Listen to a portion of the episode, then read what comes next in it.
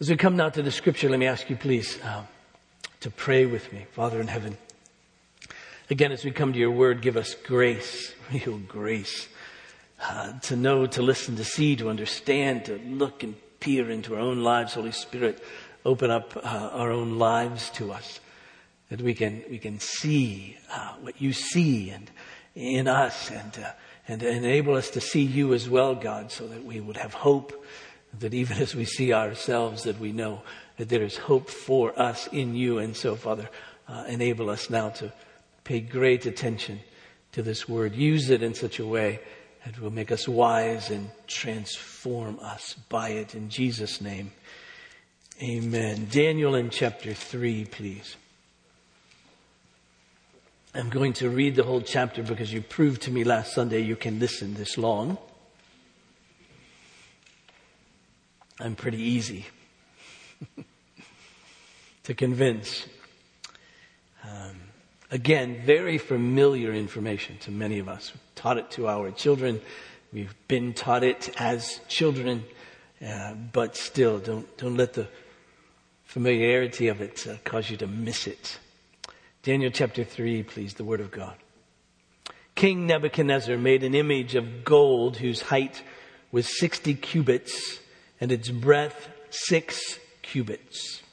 He set it up on the plain of Dura in the province of Babylon. Then King Nebuchadnezzar sent to gather the satraps, the prefects, the governors, the counselors, the treasurers, the justices, the magistrates, and all the officials of the provinces to come to the dedication of the image that King Nebuchadnezzar had set up. Then the satraps, the prefects, and the governors, the counselors, the treasurers, the justices, the magistrates, and all the officials of the provinces gathered for the dedication of the image that King Nebuchadnezzar had set up. And they stood before the image that Nebuchadnezzar had set up. And the herald proclaimed aloud, You are commanded, O peoples, nations, and languages, that when you hear the sound of the horn, pipe, lyre, trigon, harp, bagpipe, and every kind of music, you're to fall down and worship the golden image that King Nebuchadnezzar has set up. Whoever does not fall down and worship shall immediately be cast into a burning fiery furnace.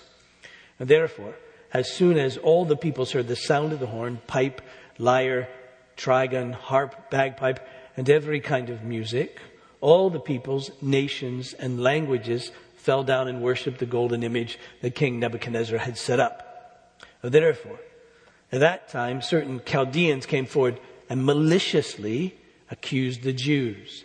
They declared to King Nebuchadnezzar, O king, live forever. You, O king, have made a decree that every man who hears the sound of the horn, pipe, lyre, trigon, harp, bagpipe, and every kind of music shall fall down and worship the golden image. And whoever does not fall down and worship shall be cast into a burning fiery furnace.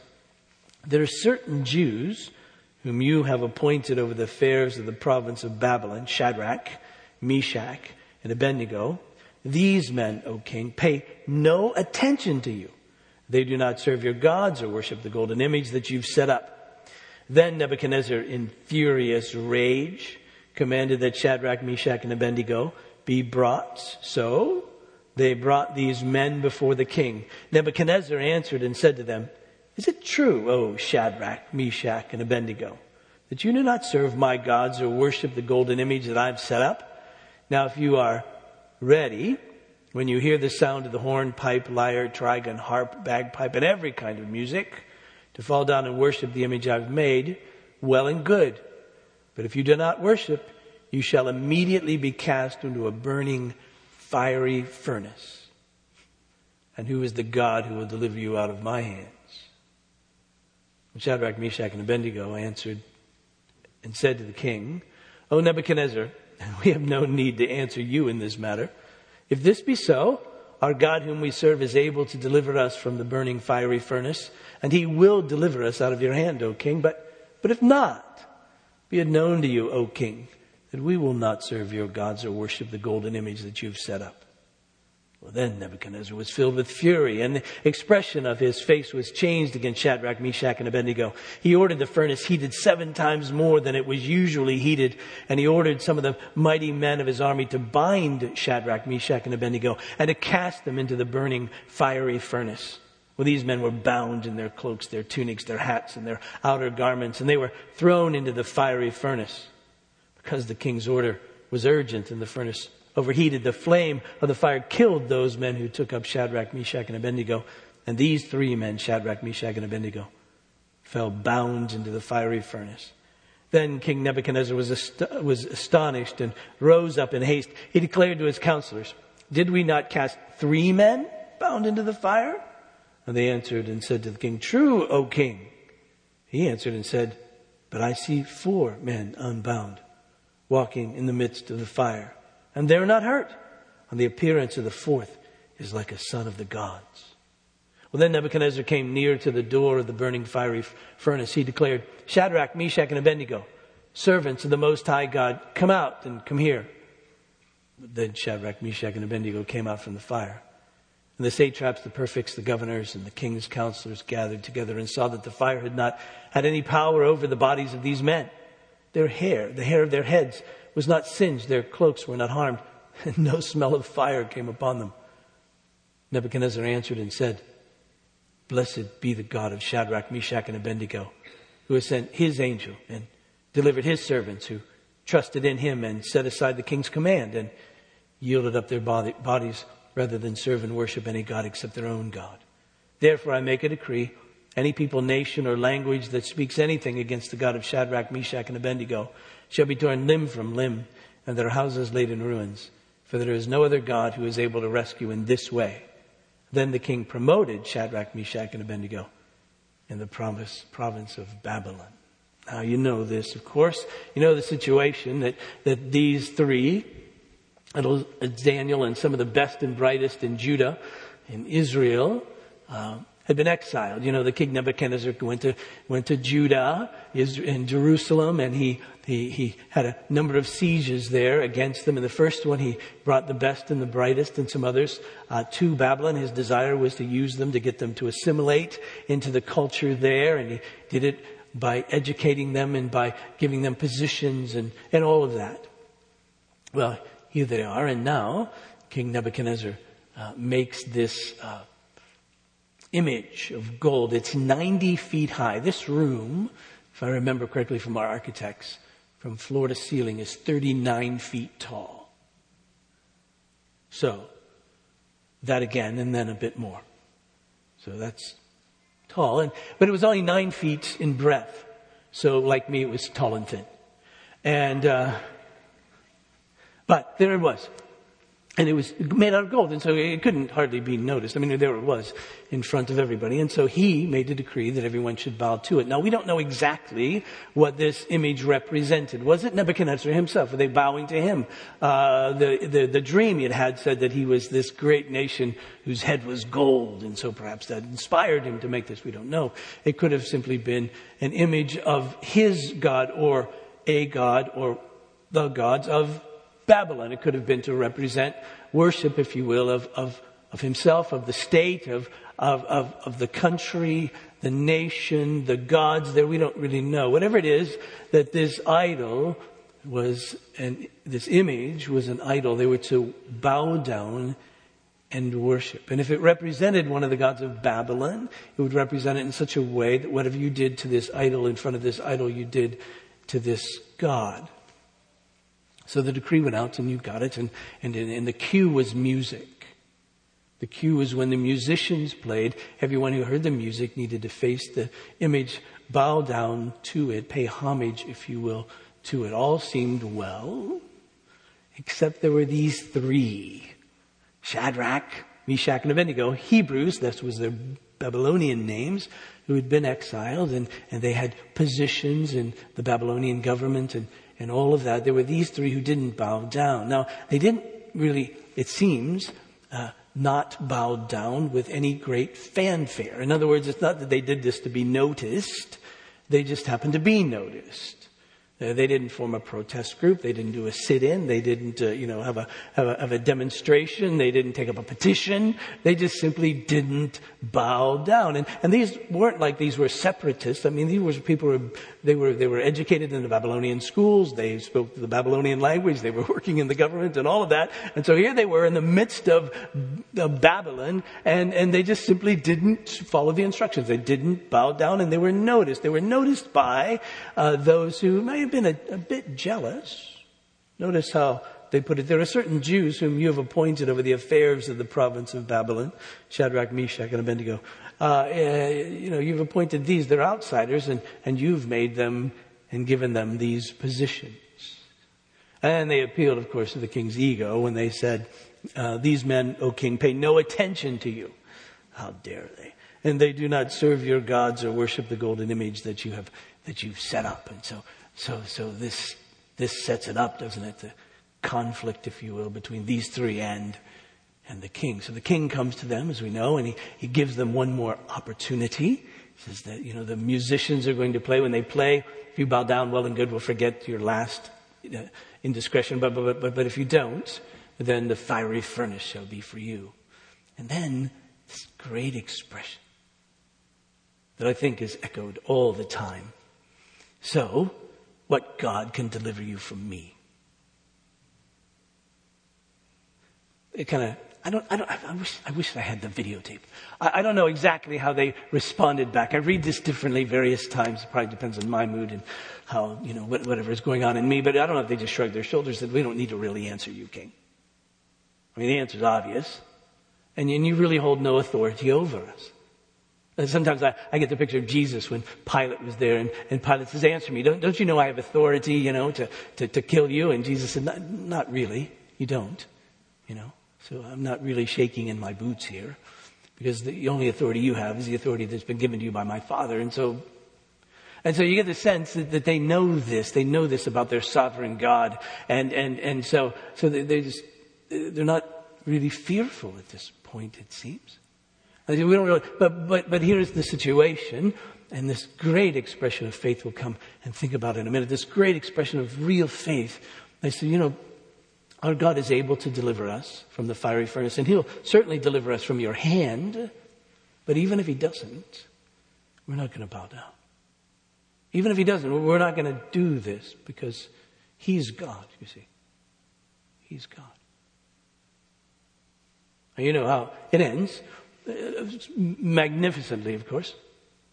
It ends magnificently because you see, they didn't bow down. They, they really couldn't bow down. That's, that's the whole point of the first commandment, right? You should have no other gods before me. They knew that. They, they knew they were to make no images of even the, the one true and holy God. They, they knew that, or to, to bow to images, no image could reflect who God really is.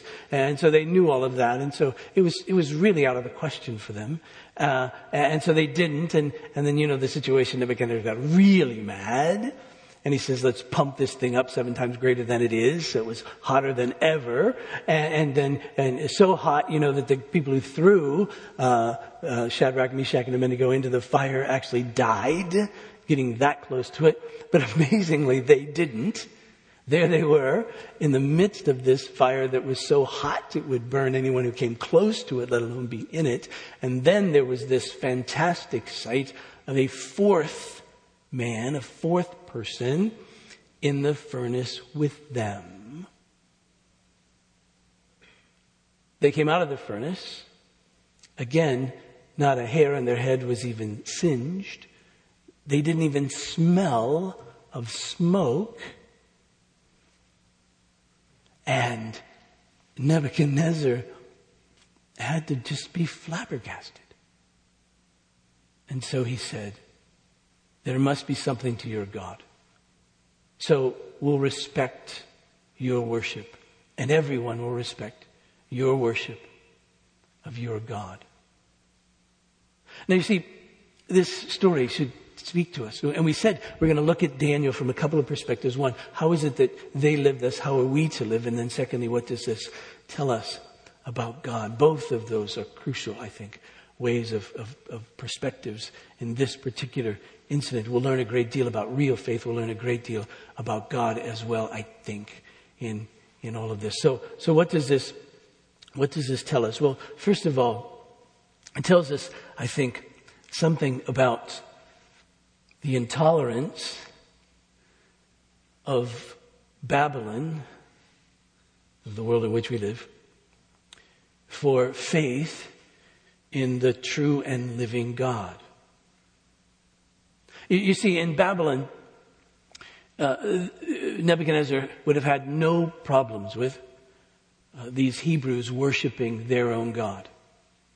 As long as they kept it to themselves as long as uh, it was private, as long as they still worshiped the gods of Babylon. This was a pluralistic, religiously pluralistic society. This is a society where there were many gods. Each city might have had, have its own god, and, and that was just fine. And, and different ones have their own special deities and all of that, and that was fine. But what Nebuchadnezzar says, I want to unite all of us, all languages, all people here in Babylon. I want to unite us under this one God of uh, whatever it represented and now you have to bow down to, to this one. You can, you can have your own on the side, but, but this is really it. And, and I think so often that as we live in Babylon, that, that the same is true really for us. As long as we keep it private, all is well. But, but as soon as it influences our lives and our opinions and we share those opinions with others, then we see that, that, uh, there can be difficulties in all of that. Of course, we have to be wise. They were wise. I don't think they, they meant to even be noticed necessarily. Now we'll see later on when, when, when Daniel's told not to pray, he means to be noticed. But in this incident, we don't get that impression at all. They were found out. They just simply didn't bow when everyone else bowed. Now, don't you know they may have felt a bit self-conscious years ago? Uh, a f- friend of ours, family friend of ours, neighbors, um, the grandfather in the family passed away. They were Muslim, so they invited us to the funeral service. So we went. It was on a Friday at the mosque, and and uh, so I went, and and Karen went up with the women, and I went with the men, and I had no idea what was going to happen. I did know I took my shoes off and left them with seemingly hundreds of other pairs of shoes. And this was this was a long time ago. This was when I only had one pair of shoes, and I was worried that if I didn't get them back, um, I might have to steal a pair from someone else that was there that day because that was pretty much it for me. But, but there they were, my shoes with everybody else's shoes. And, and I sat out in the lobby because I didn't really know what was going on. It was in Arabic. And, and then finally my friend Mirza came out and he said, I want you to come in. This is the part about my father. So I said, all right, I'll go in. And so here we all stood together and I, in my socks. And, uh, and, uh, and there I was, and someone leaned over and pointed my feet in the right direction. They had been going in the wrong direction. And that was all right. I didn't care what direction my feet faced. And then all of a sudden, it was Arabic. I didn't know what they were saying, chanting back and forth. All of a sudden, everyone bowed at the waist, and I felt very tall. But I thought, I don't think I can bow. I have no idea what they're really saying, but I can't bow. And then, at that moment, they all hit the floor. All these men on their knees, faces on this carpet, and there I stood. And I knew I couldn't do that. And I felt very self conscious of not bowing. So I suspect they felt self conscious about not bowing, but they simply couldn't. So there they were. They didn't want to make a big deal of it. I didn't want to make a big deal of it. I just assumed everybody at that moment in time had their eyes closed. I didn't want to be known as the guy who didn't bow. I, I was just fine the way I was. Became known, it was all right. But for them, it wasn't all right. There they were in that situation. You see, sometimes the world gets very uptight when we very honestly say there is only one true and living God.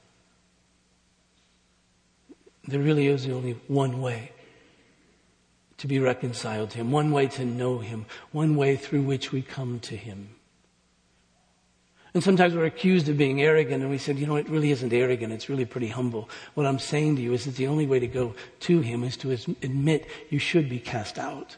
I, I, admit I should be cast out. I admit I should have no audience at all with God. And, and, and so uh, that's the humble part of it. And the humble part of it is the only reason I have an audience with God. The only reason that I can be reconciled to Him is because this one Jesus came and did for me everything that I couldn't do, everything that I didn't do. And He took the penalty of hell for me. And, and that doesn't sound to me arrogant. It just simply, it sounds humble. It sounds like, I can't. He did. I...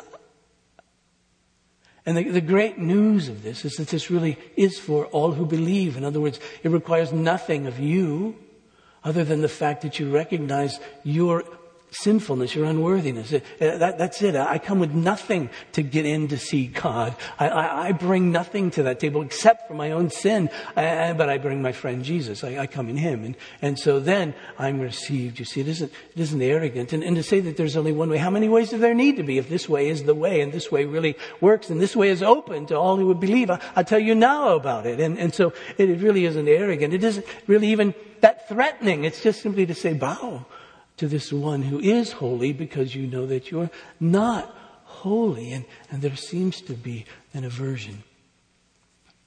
Seems to be an aversion to that. And even though Shadrach, Meshach, and Abednego seemed to be minding their own business, if you will, still there was something that led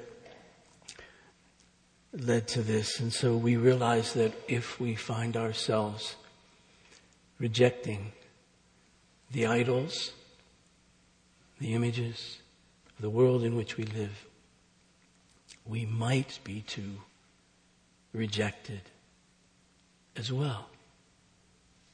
Not that we want to be, not that we're trying to be, but it's simply just the nature of things. Now there are times, for most of us, we seem to be going through life quite well. Shadrach, Meshach, and Abednego seem to be working out just fine in Babylon in their jobs with their language. They, they knew they had been educated well and succeeded in all of that. Again, they weren't separatists. They were, they were in it. And yet still, just by nature, the nature of things, a day came when they couldn't. When they were noticed. When it really uh, did happen. There was an interesting article in a recent, I don't know if this is the last one, I don't keep up the dates, but a recent Christianity Today, just a magazine about Christian things, um, about a, a campus ministry at a particular university. And this particular campus ministry was trying to be as much as possible in the university setting. They loved the university. The leaders of the, of, of, the ministry loved the university. In fact, the author puts it like this. She says, I thought I was an acceptable kind of evangelical. I'm not a fundamentalist. My friends and I enjoy art, alcohol, and cultural engagement. We avoid spiritual cliches and buzzwords. We value authenticity, study, uh, racial reconciliation, and social and environmental justice. Being a Christian made me somewhat weird in my urban progressive context, but despite some clear differences, I, I, held a lot in common with unbelieving friends. We could disagree about truth, spirituality, morality, and remain on the best of terms. The failures of the church often made me more uncomfortable than those even in the broader context. And so you get the sense of this campus ministry being Christian thoroughly, but still, on the other hand, engaging and loving, just like Jeremiah said to the, to the, to the exiles in Babylon, be in it and he didn't put it this way jesus did be in it but not of it. That is to say embrace it and love it and pray for its welfare and work for its welfare. If it prospers you prosper. Love love them. Live amongst them. And they seem to be doing that. And then a decree came down from president nebuchadnezzar of the university i suppose or some such that that they could not discriminate in their leadership by way of those who did not hold to their doctrinal statement. In other words, the leadership in this Christian organization had to be open to everybody, Christian or not.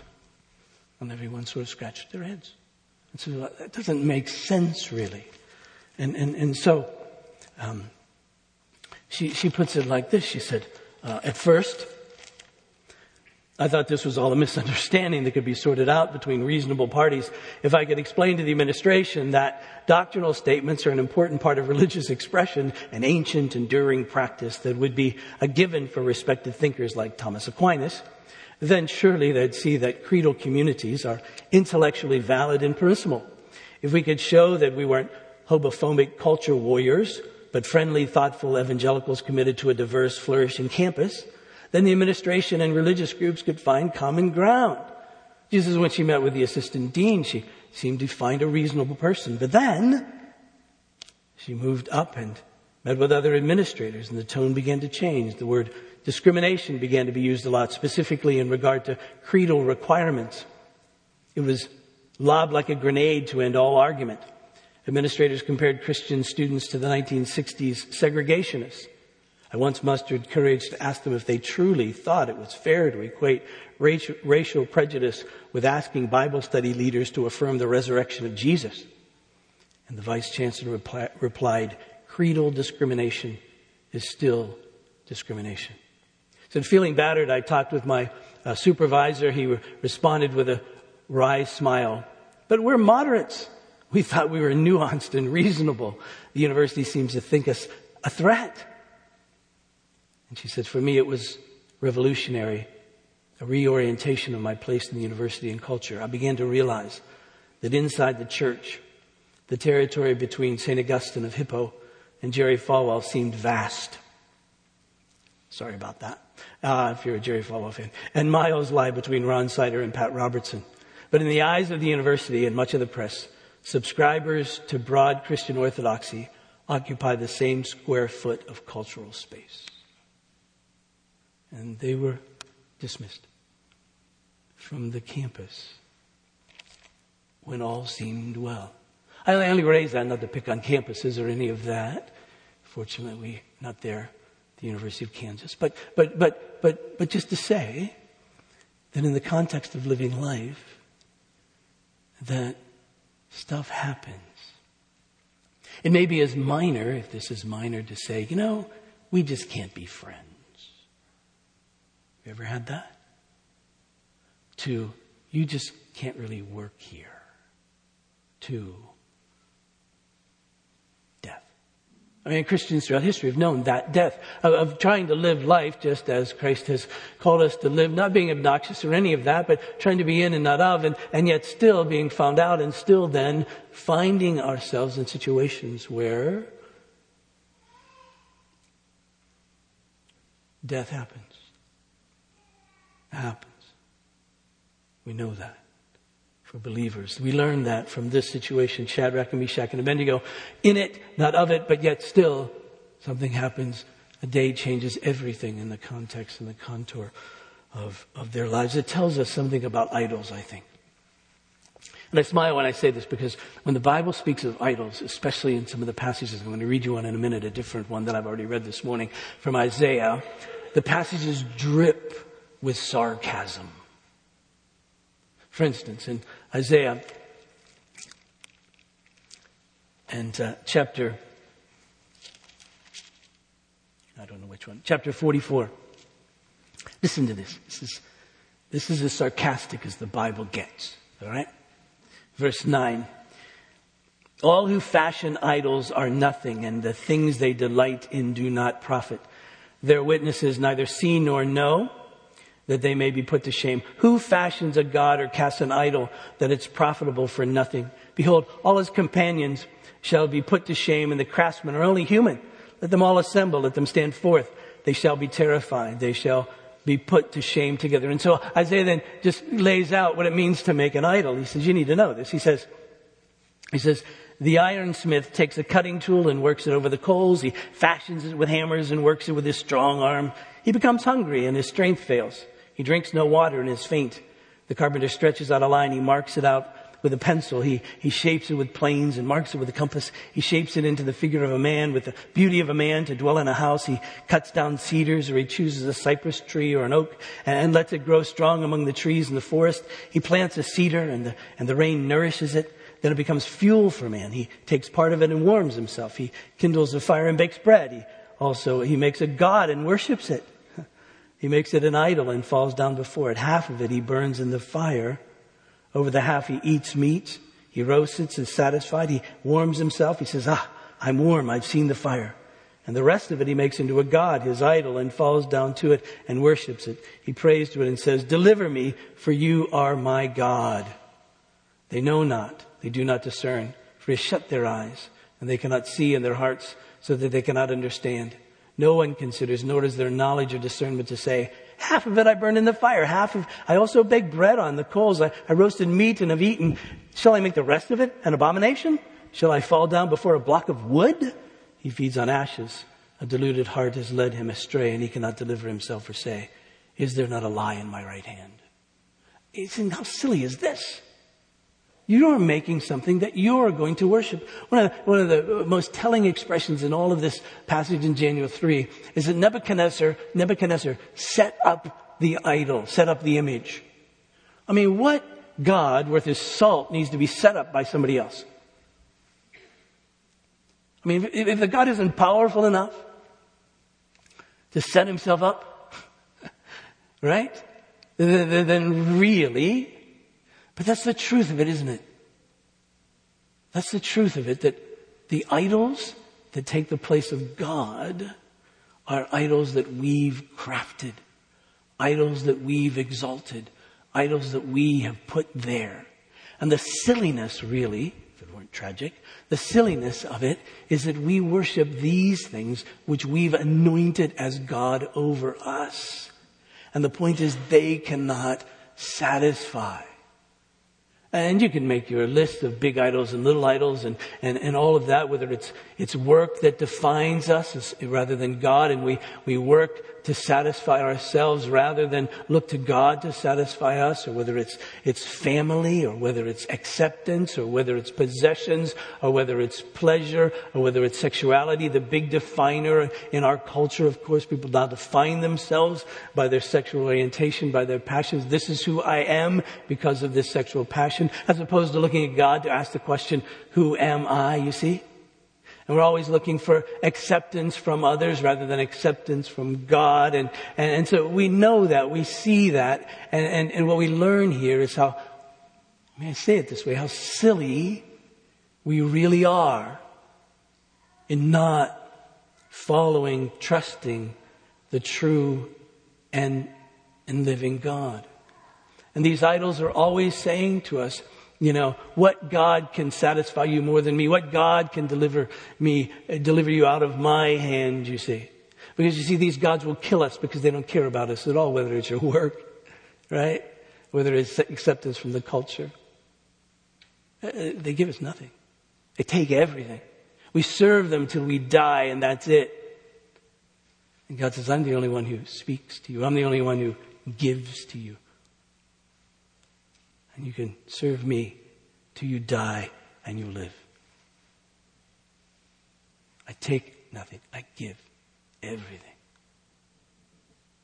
How silly is it for us to trust anyone, anything else? The gods of our culture will only take from us and only, and only kill us. If we don't understand our work the way that God understands our work, made in His image, to be productive, to bless others. If we don't understand our work the way God understands our work, we understand our work the way that our culture understands our work, to give us status, to give us possessions, and all of that, we'll simply die. It'll just take from us. But, but no, if we, if we, if we think about the, the culture saying, you need me to accept you,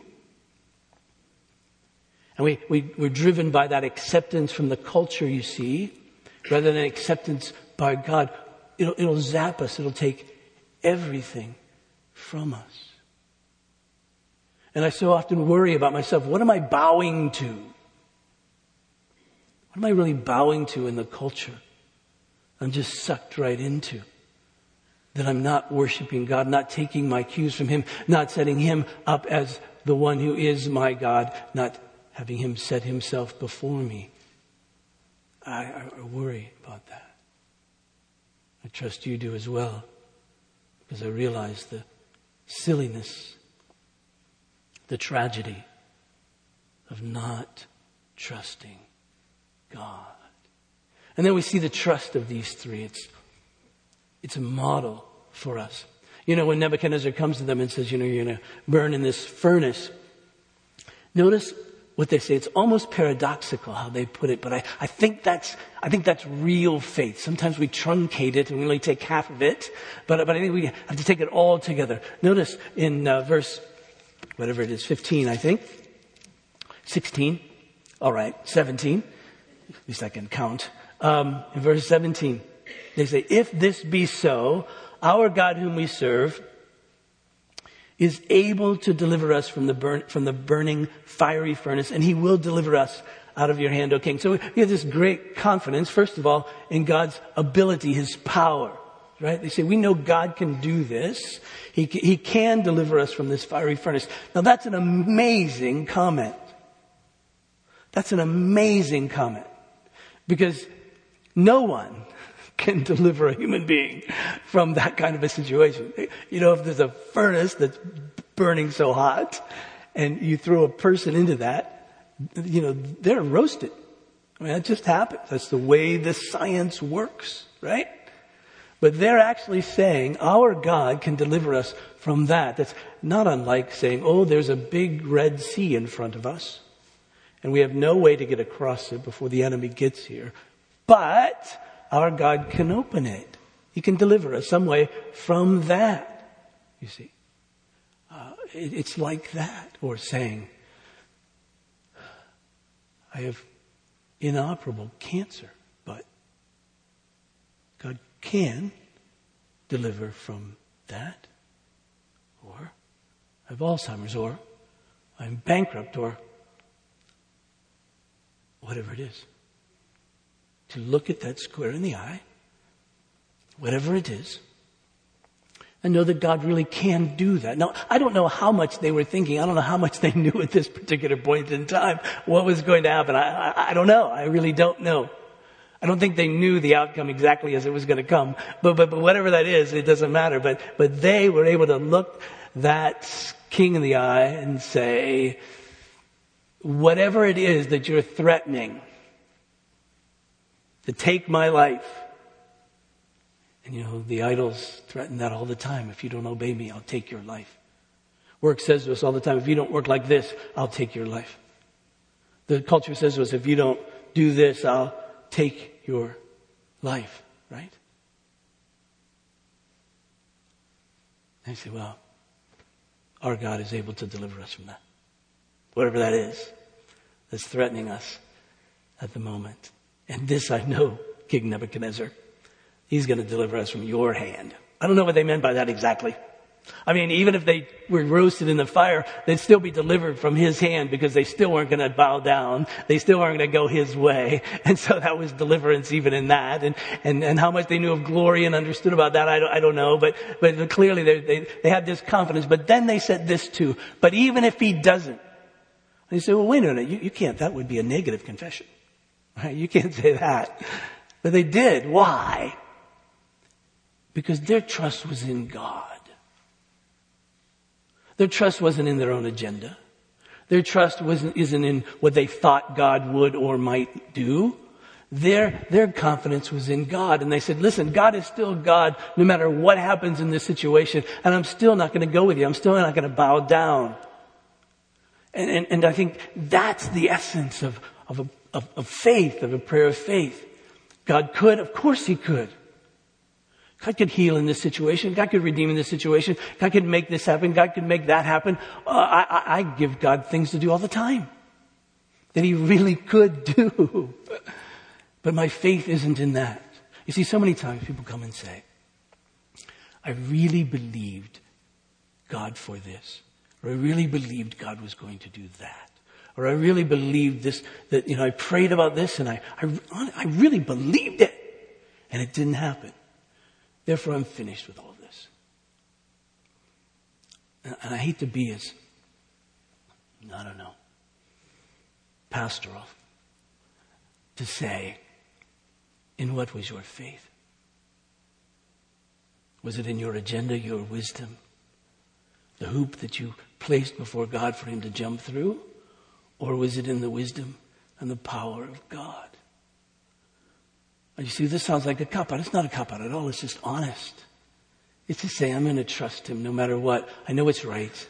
I know what he calls me to this faith and this trust. And therefore, I'm going to trust him in this king, even if it kills me, even if he doesn't deliver me, even if I get roasted, whatever it is, God, I'm going to trust him.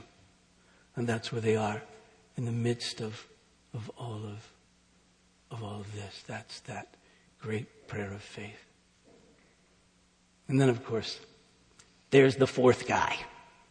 I mean, I just, that's just, you know, honestly, I, I, I, I, can't remember not knowing this story, but, but if I, if I kind of put it out of my mind and just read it along, that's a surprise. Now, to be honest with you, you can kind of guess. I mean, it's in the Bible. You can kind of guess they're going to make it through the furnace. Something cool is going to happen. No pun intended. But, but something's going to happen to, to, enable them to, to, to, get out of the furnace. Thank you, Gene. To get out of the furnace, uh, and all of that. But, but the fourth guy, you know, that's, that's just, that's just, uh, that's a surprise that he's there. And we say, well, who is this fourth person? Well, of course, uh, throughout the history of interpretation of this passage, everyone thinks it to be Jesus, and and and, and I want to think that too, and I, I really do think that. I, I, just can't prove it. I mean, we just don't know. It doesn't say. Uh, but but but you think it's a pre-incarnate Jesus who's who's there? We the, uh, Nebuchadnezzar, he can be trusted, uh, sees him as a son of the gods. That's what he looks like. How he knew that, I don't know.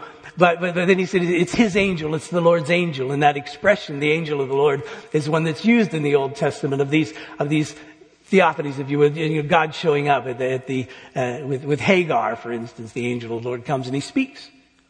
Well, we know that this angel of the Lord who's speaking to Hagar is God. He identifies himself as such. And the same thing with, with Moses at the burning bush, the angel of the Lord. Well, uh, God speaks in the midst of that. Or, or Samson's daddy, eh, the angel of the Lord comes in and, and we know it's the Lord speaking. He knows it's the Lord speaking. In fact, he's amazed that he continues to live and, and, and, and he's identified this speaker as, well, my name's wonderful. And so, so you get this great sense. So, so I'm, I'm happy to say it's Jesus, but, but, but it, clearly it's God with him, Emmanuel, in some sense. There, there he is walking with him. And I don't want to over spiritualize this. But I can't help but believe that we're not being told here. Just like Isaiah told them in Isaiah chapter 43, I read that early in, in the middle of the service, that when you go through the waters, I'll be with you. When you go through the fire, I'll be with you. Fire in scripture is, is, is, is a metaphor for a number of things, including suffering. We, we just got finished through First Peter, and fire was, um, was an image, a metaphor of, of, of, of suffering. You go through the fire, these fiery trials. And the truth is, we, we know them. And we go through these trials, whatever they happen to be. They could be physical, they could be financial, they could be relational. And the gods of this age say, what God is going to deliver you from this. Uh, list your troubles, list your sufferings. You, you know what they are. You can list them out better than I could, but you know, you know what they are.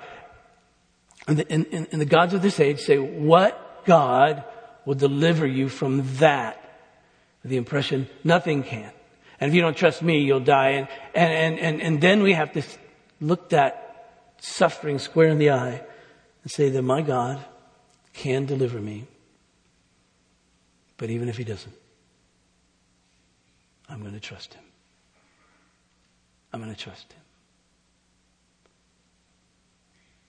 And in fact, in the Isaiah passage that I read earlier, the expression is that he will walk through, walk with us in the fire. And that sense of walking, I, I think deliberately he doesn't say he'll run or he'll jump and skip. Walking is life, step by step. Walking is side by side. Walking is with however long it takes. And he walks with us, you see. Tim Keller mentions this. He says, the way we approach this kind of suffering is that we approach God as God and God as He is here with us. That's how we live it out. God is God. So God is God. He can. And God is here. He's with me. And He'll walk with me. And Therefore, since he's here, I pray, I pour out my heart. Since he's here, I listen to him as he's in the scripture. Since he's here, I'm amongst his people. I'm with his people. I'm in the context of worshiping with them and I'm serving and I'm living this out day by day in the midst of this thing, whatever it is, this suffering. I'm there in the midst of it and God is here with me. Jesus is here with me. So many times people come and we pray and about different things and they say, now what do I do? You know, now what do I do? What's the next step in all of this? And I, you say, I don't know. But He'll be with you. You'll know. When you need to know, you'll know. When you need comfort, you'll receive it. When you need wisdom, He'll give it. He'll really be with you in the fire of it. Now I gotta be honest with you, a lot of times I smell like suffering. and I want to say, wait a minute, I thought I wasn't supposed to smell like this. A day will come and I won't. And a day will come when I'll be seen, you'll be seen, after having gone through whatever, and we'll be perfect. Unsinged. No smell. Let's pray. Father, pray for me, for us. That this incident that took place in the life of these men will be singed in our mind forever. And we'll know that you're God, that you deliver, that our allegiance is to be you, towards you and towards you alone.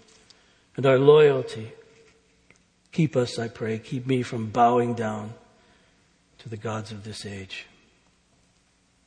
Cause us, I pray,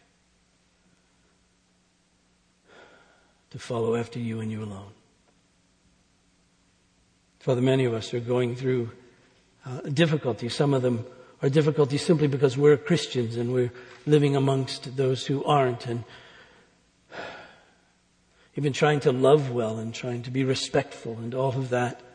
In the midst of the world that we live, it becomes obvious the difference sometimes, and I pray that you would protect us, that you would give us entree into the lives of other people, that we may share that which is true of Christ. And I pray that the Holy Spirit would work in such a way as we share what's true of Christ, that people would hear and listen and believe, not just to make our lives easier so they agree with us finally, but Father, so that they would know you and be saved. Father, when that doesn't happen, if life gets uncomfortable, life gets difficult for us, I pray that we're able to take that in faith, trusting you, knowing that you could deliver us from the difficult situation that our faith may put us in, but also that even if you don't, then we'll go through whatever it is that we need to go through for the sake of love for Christ. And so, Father, I pray that we would know that you're with us in the midst of every situation like that. And Jesus, you're with us through every point of fiery trial. And the result of that fiery trial is that our faith would be as gold. And so please work that in us, I pray.